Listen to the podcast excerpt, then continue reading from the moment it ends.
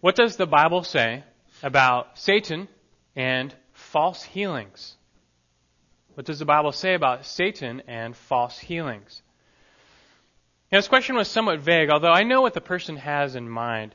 You know, does Satan have the power to heal? And if he does, could parts of the modern healing movement actually be demonic? Now, that question might catch you off guard. You might think to yourself, wait, why would Satan ever want to heal someone? I thought he only ever wants to make people suffer and, and be physically harmed. Why would he want to do good? But just think about it. Satan's mission is not to make people physically suffer. His mission is to bring others down to his level, which is the level of complete and total rebellion against God. Satan doesn't want to see your body destroyed. He wants to see your soul destroyed forever. He wants you to curse God one way or another.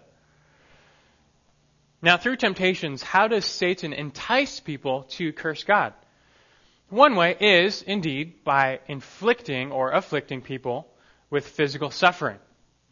You all remember the story of Job, where Satan contends before God that the only reason Job still is faithful to the Lord is because he has his health. You take that away and he will curse God to his face. Job 2 verse 4 says, Satan answered the Lord and said, Skin for skin. Yes, all that a man has he will give for his life. However, put forth your hand now and touch his bone and his flesh, and he will curse you to your face. So the Lord said to Satan, Behold, he is in your power, only spare his life. There's many things we could study here, but we're just making a simple observation about Satan himself. And this passage shows that he does indeed have the power to do harm, to afflict people. Now, God must grant him authority. That's a whole different question. But nonetheless, Satan has the power to afflict Job's health. Satan even has the power to kill Job, which is why God must say, only spare his life. Now, what happens, verse 7 Then Satan went out from the presence of the Lord and smote Job with sore boils from the sole of his foot to the crown of his head. Really, it was a terrible amount of suffering that Job went through, and Satan was the direct cause. So clearly, Satan has the power to afflict health and the same goes with demons. They're all just fallen angels. As we learn from the New Testament, oftentimes demon possession came with physical suffering, physical ailments, harm. Again, their goal is to afflict people, not for its own sake, but that so that people would curse God. They want to keep people away from worshiping God. Now that being said, if Satan and demons have the power to cause harm, does it stand to reason that they also have the power to heal? And it does seem at least likely. It appears that Satan and demons, as fallen angels, have some power over humans in general. And there's no reason to think that this power cannot be used to heal. But you're probably still wondering why on earth would Satan and or demons ever want to heal people? And it's not hard to answer. Satan knows that some people can be made to curse God by afflicting them with suffering, whereas other people can be made to ignore God by giving them perfect health. Some people can be kept from worshiping God through good health. Because for them, health is their God. They live for health. They essentially worship health. The most important thing in life to them is health. And so as long as they're healthy, they ignore God. Additionally, if Satan could heal people, he could very easily use such healings to validate false teachers. So many people think that health is the most important thing in life. And so if some false teacher came along and he promised health, he promised healings, people would follow him. So you could easily see how if Satan and demons could enable healing, they could really enable a false teacher like this to, to flourish. So you could say that it's reasonable to conclude that Satan and demons have the power to heal. and it's reasonable to conclude that they have the motive to do so if the opportunity presented itself. But we still have yet to ask the most important question here, which is, well, what does the Bible really say? Does the Bible say anything directly or even indirectly about Satan and demons actually healing people? And the answer is, well, yes. Let's start off with a few indirect references. Listen to this. First, you have in the Olivet Discourse, that's Matthew 24, Jesus is teaching his disciples about this future time of trouble on earth known as the tribulation. And he tells them that this time will be full of false signs and wonders. He says this in Matthew chapter 24, verses 23 and 24. Then if anyone says to you, Behold, here's the Christ, or There he is, do not believe him. For false Christs and false prophets will arise and show great signs and wonders so as to mislead, if possible, even the elect. This passage shows that at least in the tribulation time, amazing signs and wonders and miracles will take place, but they won't be from God. And surely these will include the, the signs of healing, but they won't be from God. So, who is energizing, who is empowering people to do these false signs and wonders? Well, we have another reference which connects Satan to these false signs and wonders. In 2 Thessalonians chapter 2, Paul is also talking about that future tribulation time. And he's talking about this man of lawlessness, the Antichrist, how he will arise. He says this, 2 Thessalonians chapter 2, verses 8 and 9. He says, Then that lawless one will be revealed, whom the Lord will slay with the breath of his mouth and bring to an end by the appearance of his coming. That is, the one whose coming is in accord with the activity of Satan, with all power and signs and false wonders. So here we have a passage showing that the, the future power and activity of Antichrist, which includes working miracles, is in fact fueled by Satan. And this most certainly includes false healings. Revelation chapter 13 verse 2 says this, in regard also to the tribulation time, that Satan gives to Antichrist his power and his authority. Then what happens? Then the Antichrist receives a fatal wound to the head, but he is miraculously healed, perhaps even resurrected. After this, Revelation 13:3 says, then the whole earth was amazed and followed after the beast. And so here we have, in fact, an explicit reference showing Satan using a false healing to deceive people. It was a real healing, but it came from, not from God. And he did so to deceive people. So we find then that not only are false miracles and false healings possible, but they are guaranteed to happen in the last days. They happened in the past. Remember Pharaoh's magicians able to reproduce several of the miracle, miracles that Moses performed.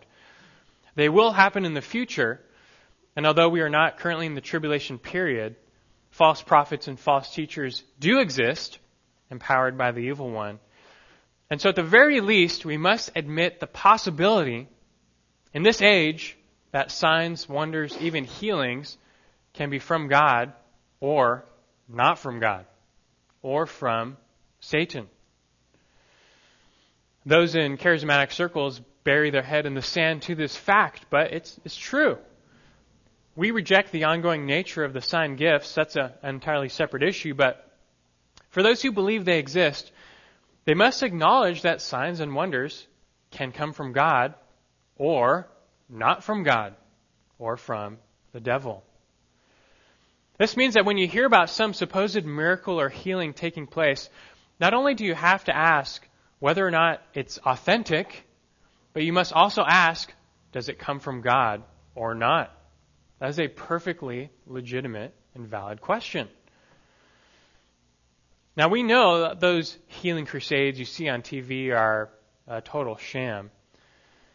But if someone claims a real healing, okay, First, you must ask whether or not it's authentic. Then, it is entirely fair to ask, where does it come from? Where is it coming from? How do you answer that question? How can you tell where a sign or wonder comes from? Well, that principle in Deuteronomy 13 answers this question. Just listen to this Deuteronomy 13, verses 1 through 3. God is telling the people, He says, if a, if a prophet or a dreamer of dreams arises among you and gives you a sign or a wonder, and the sign or wonder comes true, concerning which he spoke to you, saying, Let us go after other gods, whom you have not known, and let us serve them. Then, verse 3, you shall not listen to the words of that prophet or that dreamer of dreams. For the Lord your God is testing you to find out if you love the Lord your God with all your heart, with all your soul. Then in verse 5, God prescribes that that false prophet should be put to death. Now you might be thinking, wait, this person just came before the people and did a real miracle. He said it comes true. There's a real miracle that happens. So it must be from God, right? Well, God says, well, what are they saying? What is their message? And if they're telling you to go after other gods, that's a false prophet. Yeah, the miracle may have happened, but it, it didn't come from God. And the same principle here applies even today. What matters most is not what a person does, but what a person says. Even if someone works a real sign, it's possible. That in and of itself does not prove that it came from God. You must still test them by their message. Understand, miracles and healings were never given for their own sake. They're called signs for a reason. Because signs point to something else. And in this case, their purpose was to validate a messenger and his message. So you must ask, what is the message attached to this sign? Is it biblical? Does it fit the gospel? Or is this false teaching? This most certainly applies today. And really, it's no coincidence that of all those preachers and healers you see on TV, they all have plenty of documented heretical teaching, which you can find easily online. This is something we actually displayed in 2 Peter. So the conclusion here, overall, is just to be discerning. You must be discerning. Because yes, Satan can be behind healings. It is possible. You must still test all things, and the test is God's Word. When it comes to the modern healing movement, I would say that most of what we see, if not all, are phony healings to begin with. And there have been countless exposes following people after these supposed healing crusades, and nobody's healed. But nonetheless, if anyone claims to work a wonder, you must still discern if it's authentic and if it comes from God. Because not only are false signs, false wonders, false healings possible, they happen in the past, you know, Pharaoh and his magicians. They will happen in the future, certainly in the tribulation time, and we must admit the possibility they could happen today. So that brings us to an end of this first question. Indeed, an interesting question, certainly,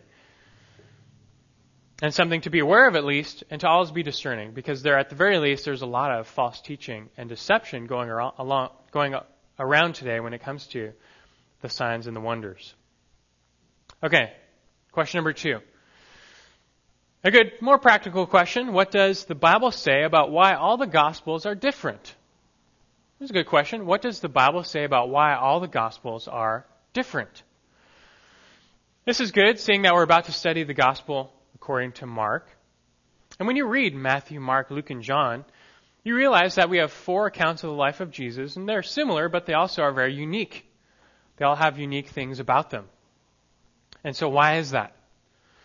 And the short answer to the question is that they were written by four different authors from four different perspectives. Yes, God is the ultimate author of Scripture. But God inspired Scripture through human authors, and He used their individual vocabularies and style and backgrounds to pen His inspired word. And so it's along these lines that we can explain the differences among the Gospels. Now keep in mind, although different, the Gospels all paint a harmonious picture of the life of Christ. In fact, although unique, the Gospels are, they're so consistent and harmonious in the life of Christ, it's really one of the strongest evidences that what they're saying is true. But that's what you would expect. If you had four different people, each telling of an event, you'd expect them to be unique, but they would all harmonize together. For example, if I had four random people in this room write down their version of what happened on September 11th, 2001, we would get four different, unique accounts. But if they were all truthful, they would harmonize together into one fluid account. And that's what we get with the Gospels. So, really, to understand more the differences of the four Gospels, you need only to study them, study their background, understand who's writing them, why are they writing, to whom are they writing, and so forth. You'll understand why there are differences. Ultimately, though, by realizing that we are dealing with four different perspectives of the same event, we would expect them to be unique, but still harmonized together. And that's what we get. Now, whoever asked this question asked, why are the four Gospels different? There's another question they could have asked. Why are the four Gospels so similar? And that's really the kicker because if you have four accounts of the same event, we would expect them to be unique and different. We wouldn't expect them to be terribly similar, but there are parts of the Gospels which are very similar, especially Matthew, Mark, and Luke. So, how do you explain these similarities? This has led some people to believe that the authors of Scripture and the Gospels used other Gospels as their source, even this lost document called Q as a source when writing. But all of these theories of literary dependence have their own horde of difficulties. It's all talking about what's called the synoptic problem. You ever heard of that? It makes for an interesting study, but we're not going to get into it right now because nobody asked the question. In all, serious, in all seriousness, though, in a few weeks as we get going in Mark, the Gospel of Mark is at the heart of this so-called synoptic problem, and I'll touch on it when we get there as far as it concerns everyone. And we'll worry about that when it comes. Question number three now. What does the Bible say about women sharing the gospel? What does the Bible say about women sharing the gospel? Should women share the gospel? The answer to this is, of course, yes. Of course, women should share the gospel. Several passages, like Matthew 28, verses 19 through 20, commission all believers, all disciples, to make disciples, to spread the good news, and that would include women. Women should most certainly share the gospel with other women and with children, just like Timothy's mother and grandmother did with him. However, I'm assuming that whoever asked this question, really based on how they phrased it, wants to know if women should share the gospel with men. And given the question, I'm assuming this person has in mind 1 Timothy chapter 2 verse 12 and is wondering does that passage cover evangelism? In that regard, it's, it's a fair question. Let me read, read for you 1 Timothy 2:12. It says this. Paul writes, "But I do not allow a woman to teach or exercise authority over a man, but to remain quiet." So you might wonder, hey, does this include evangelism? Could you say that evangelism is a form of teaching or exercising authority? If so, wouldn't this verse preclude women from sharing the gospel with men? You also have another key verse on these women issues, women's roles. It's in 1 Corinthians chapter 14. In fact, once you turn there, we'll take a little bit closer look at these verses. And you can start with 1 Corinthians 14. As you're turning, I'll read for you verse 34. 1 Corinthians chapter 14. Verse 34 says this The women are to keep silent in the churches, for they are not permitted to speak, but are to subject themselves, just as the law also says. So, what does this mean for women sharing the gospel? Well, as you know, some people today commit the error of completely ignoring these verses in the Bible, allowing women to be preachers, teachers, elders in the church, which is clearly forbidden. At the same time, though, other Christians commit the error of making these verses say way more than they do say.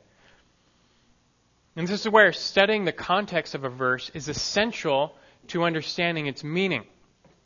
And look at this 1 Corinthians 14 verse. Verse 34.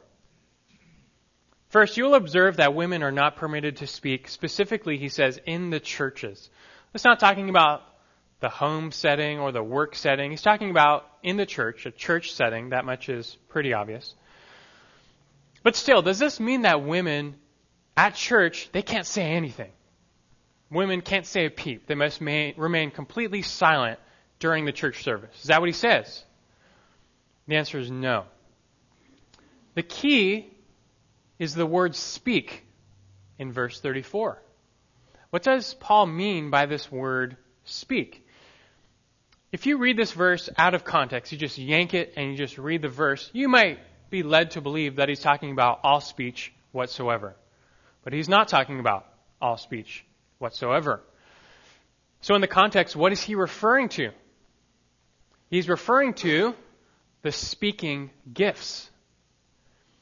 In 1 Corinthians chapters 12 all the way through chapter 14, Paul's focus is entirely on spiritual gifts within the church. And in these three chapters alone, 12, 13, 14, Paul uses this word speak 24 times. And every single time he, ref- he uses it to refer to people speaking in tongues or people speaking words of prophecy every single time. Paul is talking about the proper and improper use of the speaking gifts. If you look in the context, right before our verse, look at verse 29. He says, Let two or three prophets speak, and let the others pass judgment. But if a revelation is made to another who is seated, the first one must keep silent. There's our word speak. And there's our word silent. Paul is giving instructions for the orderly use of prophecy here in the church assembly. For, verse 33, he says, God is not a God of confusion, but of peace. And then right after this comes verse 34, where he tells women, women are to keep silent in the churches, for they are not permitted to speak. So hopefully you can see now clearly what he means. Paul is actually regulating women prophesying in the church. Usage of the gift of prophecy in the church. Although the gift of prophecy is no longer in operation today, it certainly was in the early church, and women could have the gift of prophecy. Acts 21, verses 8 and 9, explicitly says that Philip's four daughters were female prophets. They had the gift of prophecy. However, women cannot exercise this gift in the context of the church assembly because then they would be exercising authority over men, and that is not God's intention for them to do. Now, this brings us to that other passage, 1 Timothy chapter 2, verse 12. And if you want, you can just flip the page over to 1 Timothy 2:12, just to the right a little bit. I'll read that verse again, 1 Timothy 2:12. Here Paul says, But I do not allow a woman to teach or exercise authority over a man, but to remain quiet. Again, you yank this verse out of its context, you can make it to mean, well, a whole bunch of different things. But what is the context of 1 Timothy, specifically chapters 1 through 3? What, what is his entire point? He's regulating right conduct within the church. This is talking about the local church gathering, the assembly of the church.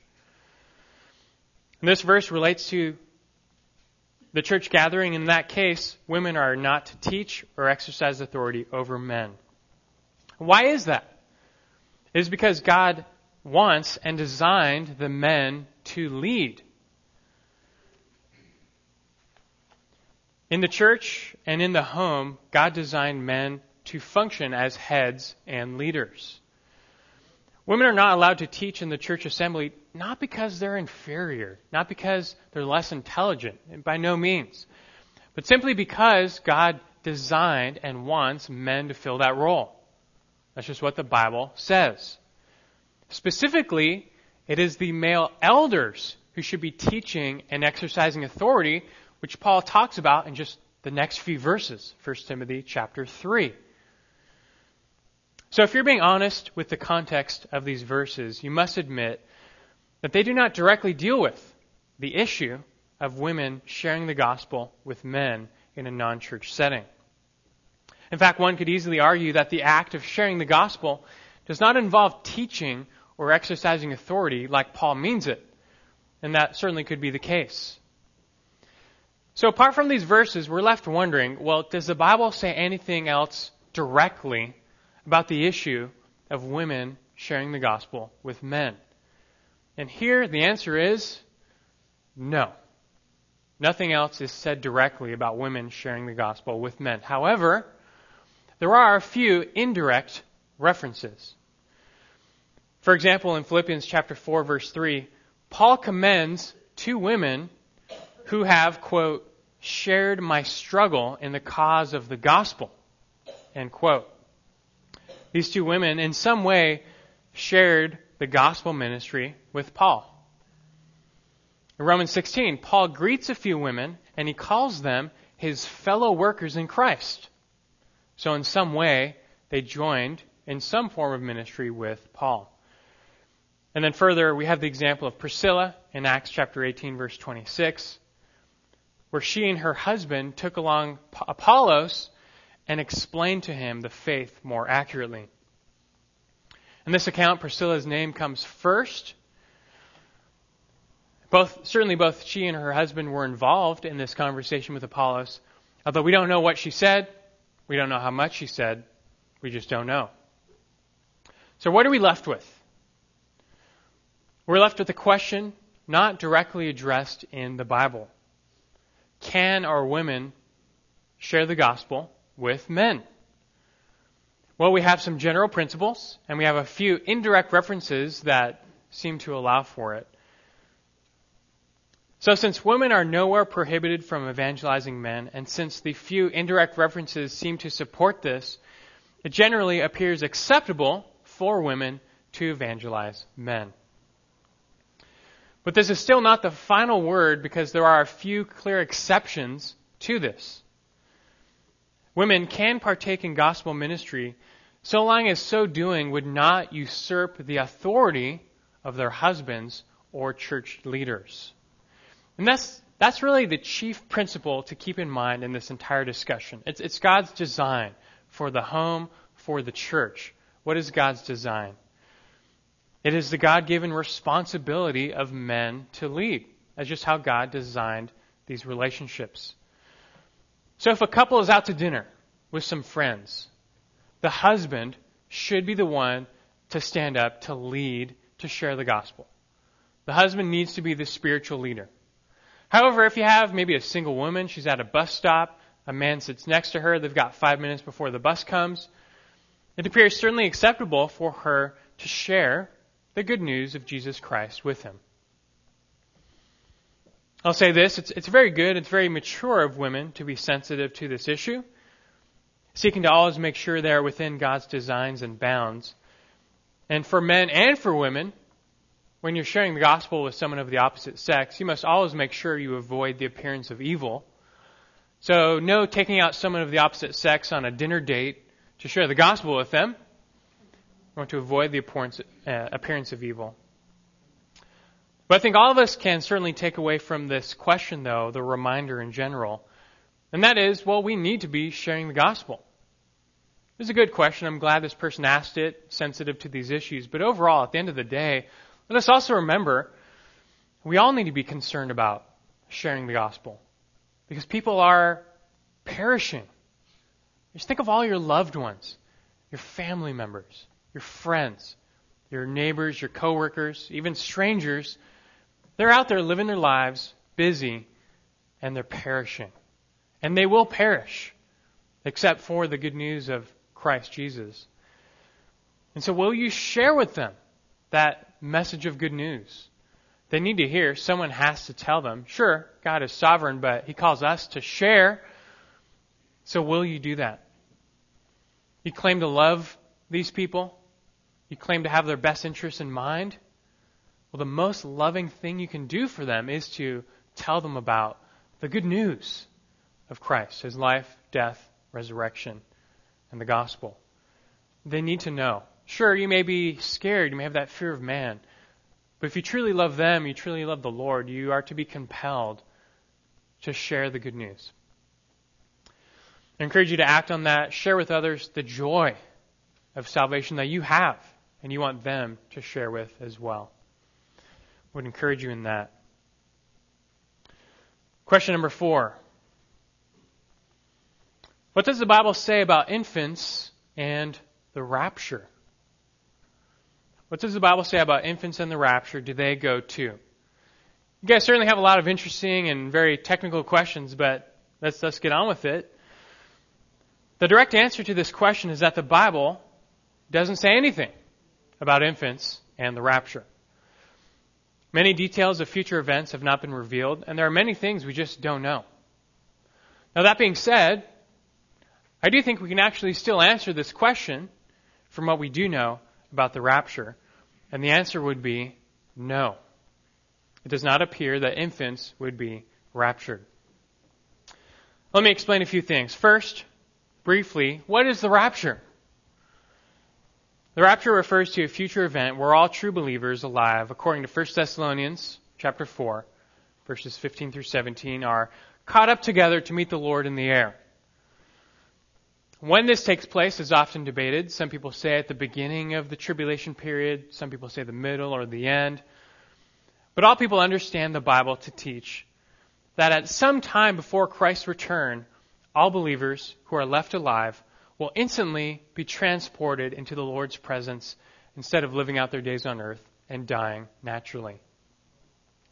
Now, most Christians also believe in, in infant salvation, which means that if a child dies at some undefined age of accountability or before that age, they just go to heaven. This is not because of any merit or goodness on their part, but simply per God's mercy. So if this is true, then shouldn't all children be raptured when the time comes? That's the question. And I can see where this question is coming from because if all of the saved are raptured, well, hey, wouldn't this include children? But the answer is still no, and here's why. The rapture is for all believers who remain alive on earth at that point. And infants and small children technically are not believers. They're technically not believers. They have not turned from their sins. They have not confessed Christ. Really, by no means, in the New Testament sense, can we call them believers. If infants die and if, if they go to heaven, it's not because they were saved in the traditional sense of the word. It's simply by God's mercy, God's grace. He saved them, but not because they confessed Christ verbally. Therefore, there's no reason to believe that they would be raptured, because at the time of the rapture, even though if they died they would go to heaven, at the time of the rapture, technically they weren't believers. Remember, many people will be saved during the tribulation period, which means that they were among the elect. But they still weren't raptured, because at the time of the rapture, they were technically still in unbelief, technically still unbelievers at that time. So, from the little we do know about this thing called the rapture, it does not appear that infants would be included. Let's leave it there for now. I did receive a few other eschatology questions. One was about the rapture in general. What, what does the Bible say about the rapture in general? Another question was about the millennium. Why should our loving God release Satan on earth after the peaceful millennial reign of Christ on earth? Both of these are good questions, neither of which will I answer right now, because very soon we're going to be studying these issues on Sunday nights. Very soon here on Sunday evenings, I'm, I'm going to be resuming and finishing our study through end times. And when we get to that, we'll answer all these questions then. So I'll save those questions for at that time. We're going to see them very shortly here on Sunday nights. Let me also say that I received a question on infant salvation itself. A big one. What does the Bible say about babies who die? And that's such a huge question. I thought about it, but I just couldn't cram it into our time here. However, I've been asked that question by a lot of people, so I've decided that sometime in, in the near future, I'm just going to devote an entire full length sermon to answering that question what happens to babies who die?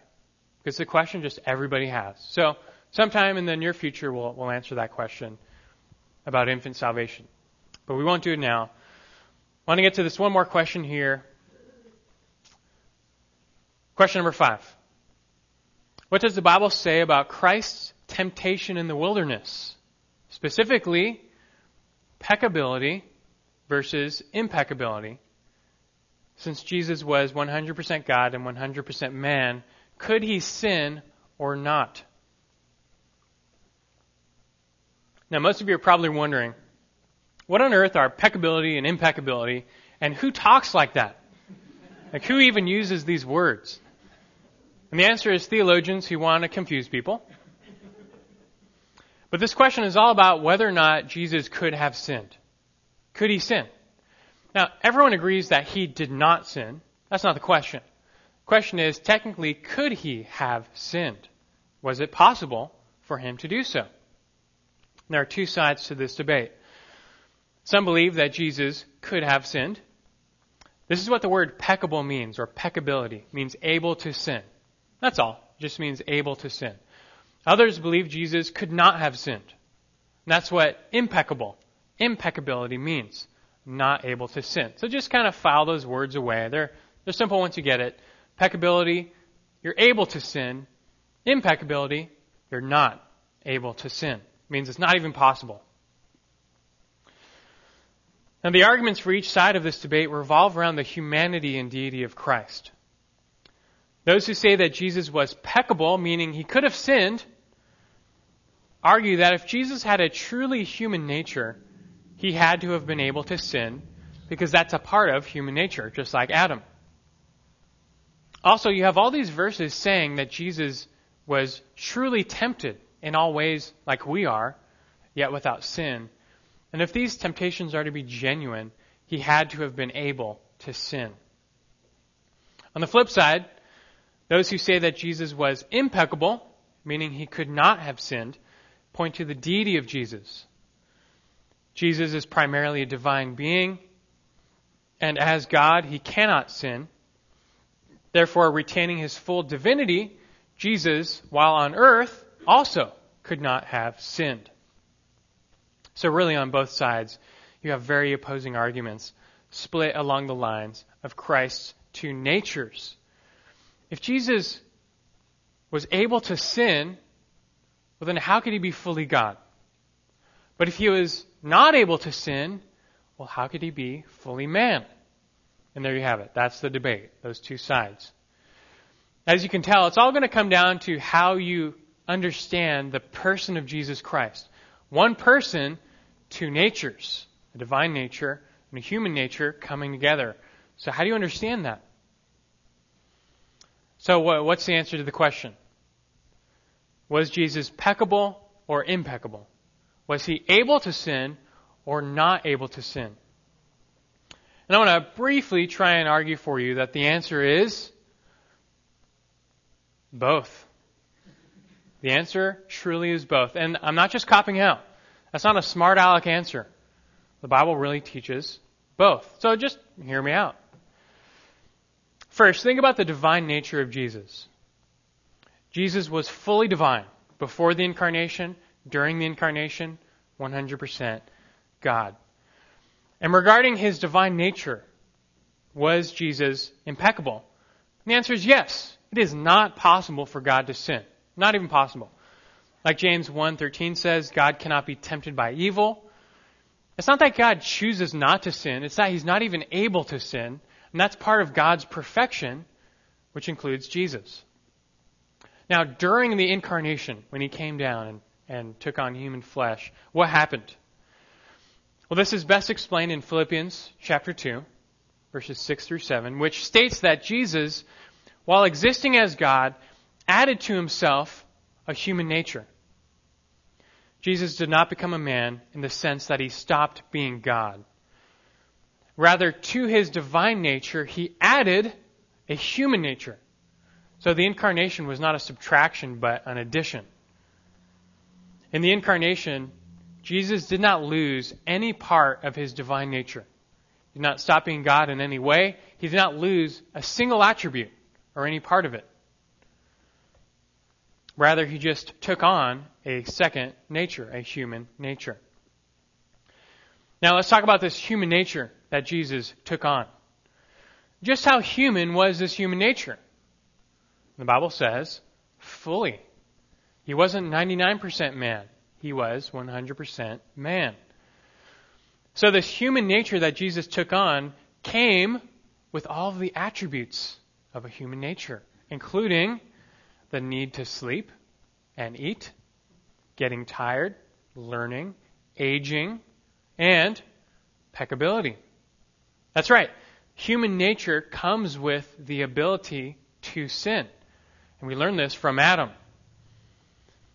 Now keep in mind, Jesus did not have a fallen human nature or a sinful human nature. No.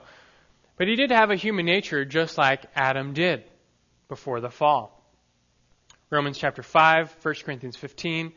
Several other passages make a big deal out of Jesus being the second Adam. He is a true man, and Jesus succeeded in all the ways where Adam failed.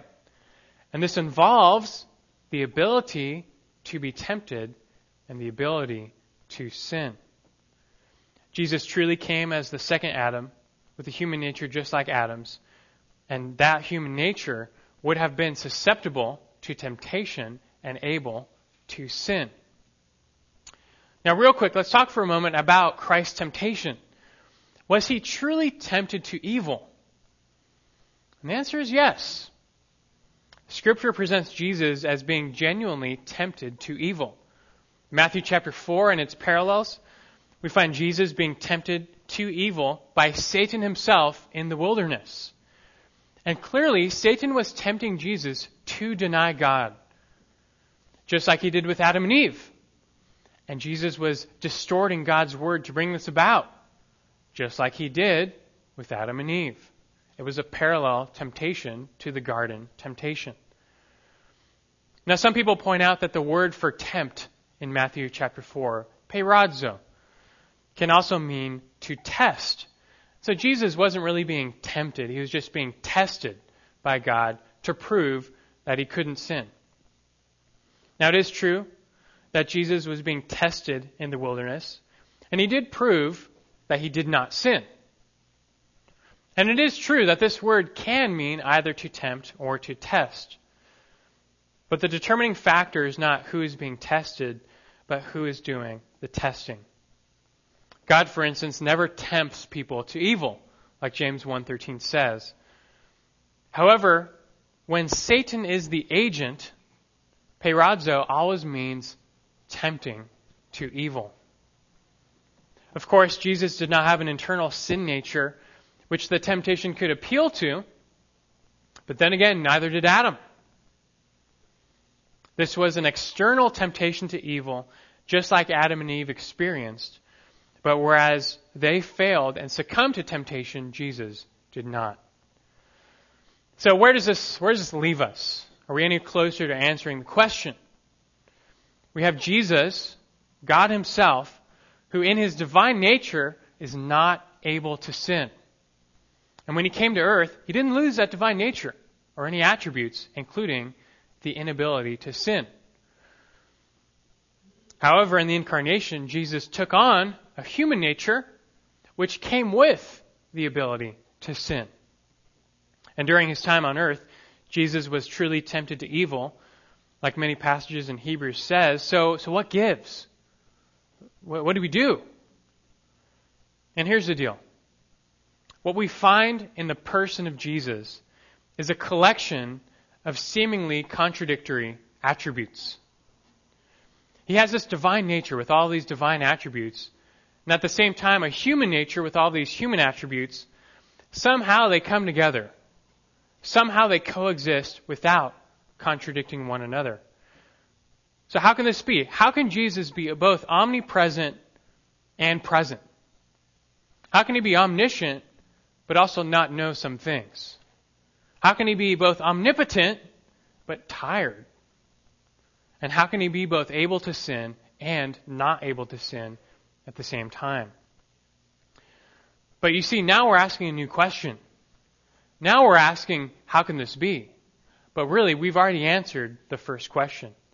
And the answer truly is, to all of these, both. Was Jesus able to sin or not able to sin? And the answer really is both.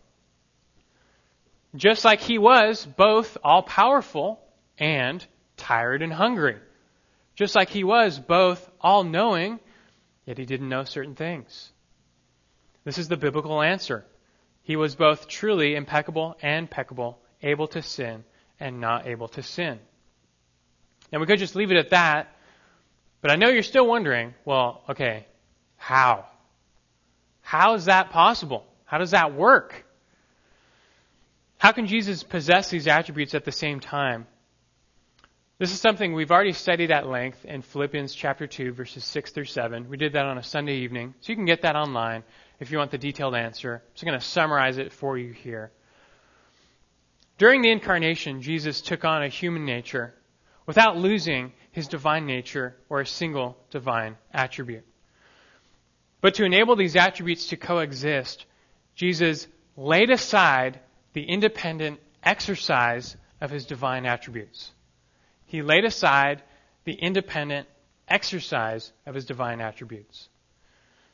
Although Jesus retained all of his divine attributes, he limited himself from exercising them, entrusting them to the will of the Father and the power of the Spirit. So his human attribute of incomplete knowledge limited his omniscience. His human attribute of weakness limited his omnipotence. His human, his human attribute of being in one place at one time limited his omnipresence, and so on. This would also therefore mean that his human attribute of peccability, being able to sin, limited his divine attribute of impeccability. So, in a real sense, like the Bible says, Jesus had the ability to sin while walking on earth because of this self imposed limitation. He could therefore experience real, genuine temptation, although he never sinned. And this allows him to be, like Hebrews says, our, our sympathetic high priest. But at the same time, all the while, he never lost his impeccability.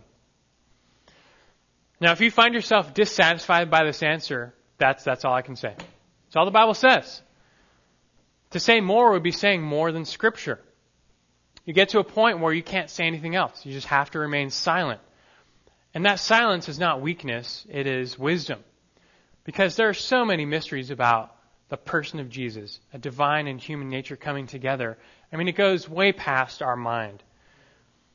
Much of the incarnation is still a great mystery to us. What matters most is just avoiding error. We can certainly say that. Some people really get this wrong and they emphasize the deity of Christ to the neglect of his humanity, or vice versa. And that is how every heresy has started in church history by someone getting wrong one person of Christ or one nature of Christ over the other.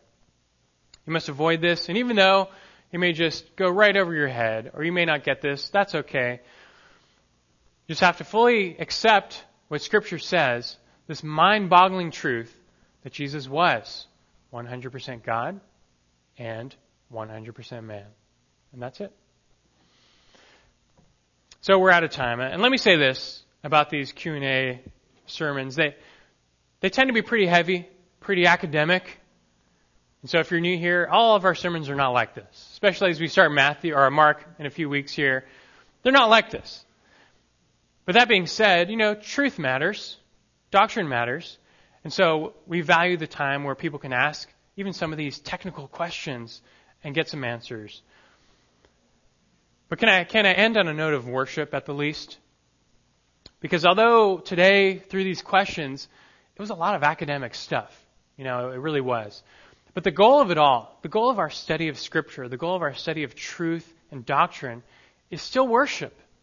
We seek to know, not just to fill our brains, but to know God more and to worship more. And so let's not lose sight of the fact that God became the God man in order to save us. Philippians chapter 2 verse 8 says, being found in appearance as a man, he humbled himself by becoming obedient to the point of death, even death on the cross. That means that God loved you and Christ loved you, took mercy on you to the point that he would humble himself, come to earth, and then die on a cross for your salvation. And that is what God has done for you in this thing we call the incarnation. You know, the forgiveness of our sins, we don't deserve that. The redemption of our souls, we don't deserve that. But we get it. We get every spiritual blessing in the heavenly places because of God's grace working through the death and resurrection of Jesus. So, even as you study all the technical stuff and all the academics, that's good, but remember, this is all about worshiping the Savior. And don't lose sight of that. Philippians 2 9 through 11 says, For this reason, also, God highly exalted him and bestowed on him the name which is above every name, so that at the name of Jesus every knee will bow, of those who are in heaven and on earth and under the earth, and that every tongue will confess that Jesus Christ is Lord to the glory of God the Father. This is something we do willingly. Also, be comforted. Now we live for the Lord. We seek to serve Him in our lives. We seek to follow Him as His disciples, but it can be hard.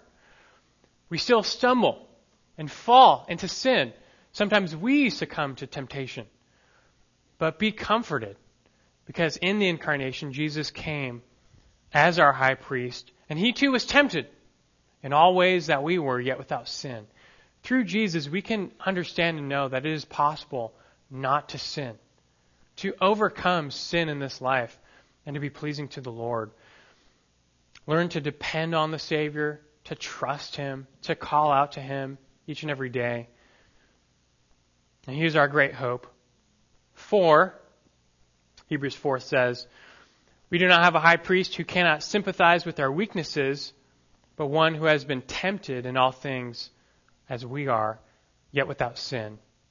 Therefore, let us draw near with confidence to the throne of grace so that we may receive mercy and find grace to help in a time of need. Let's not forget that. Let's pray.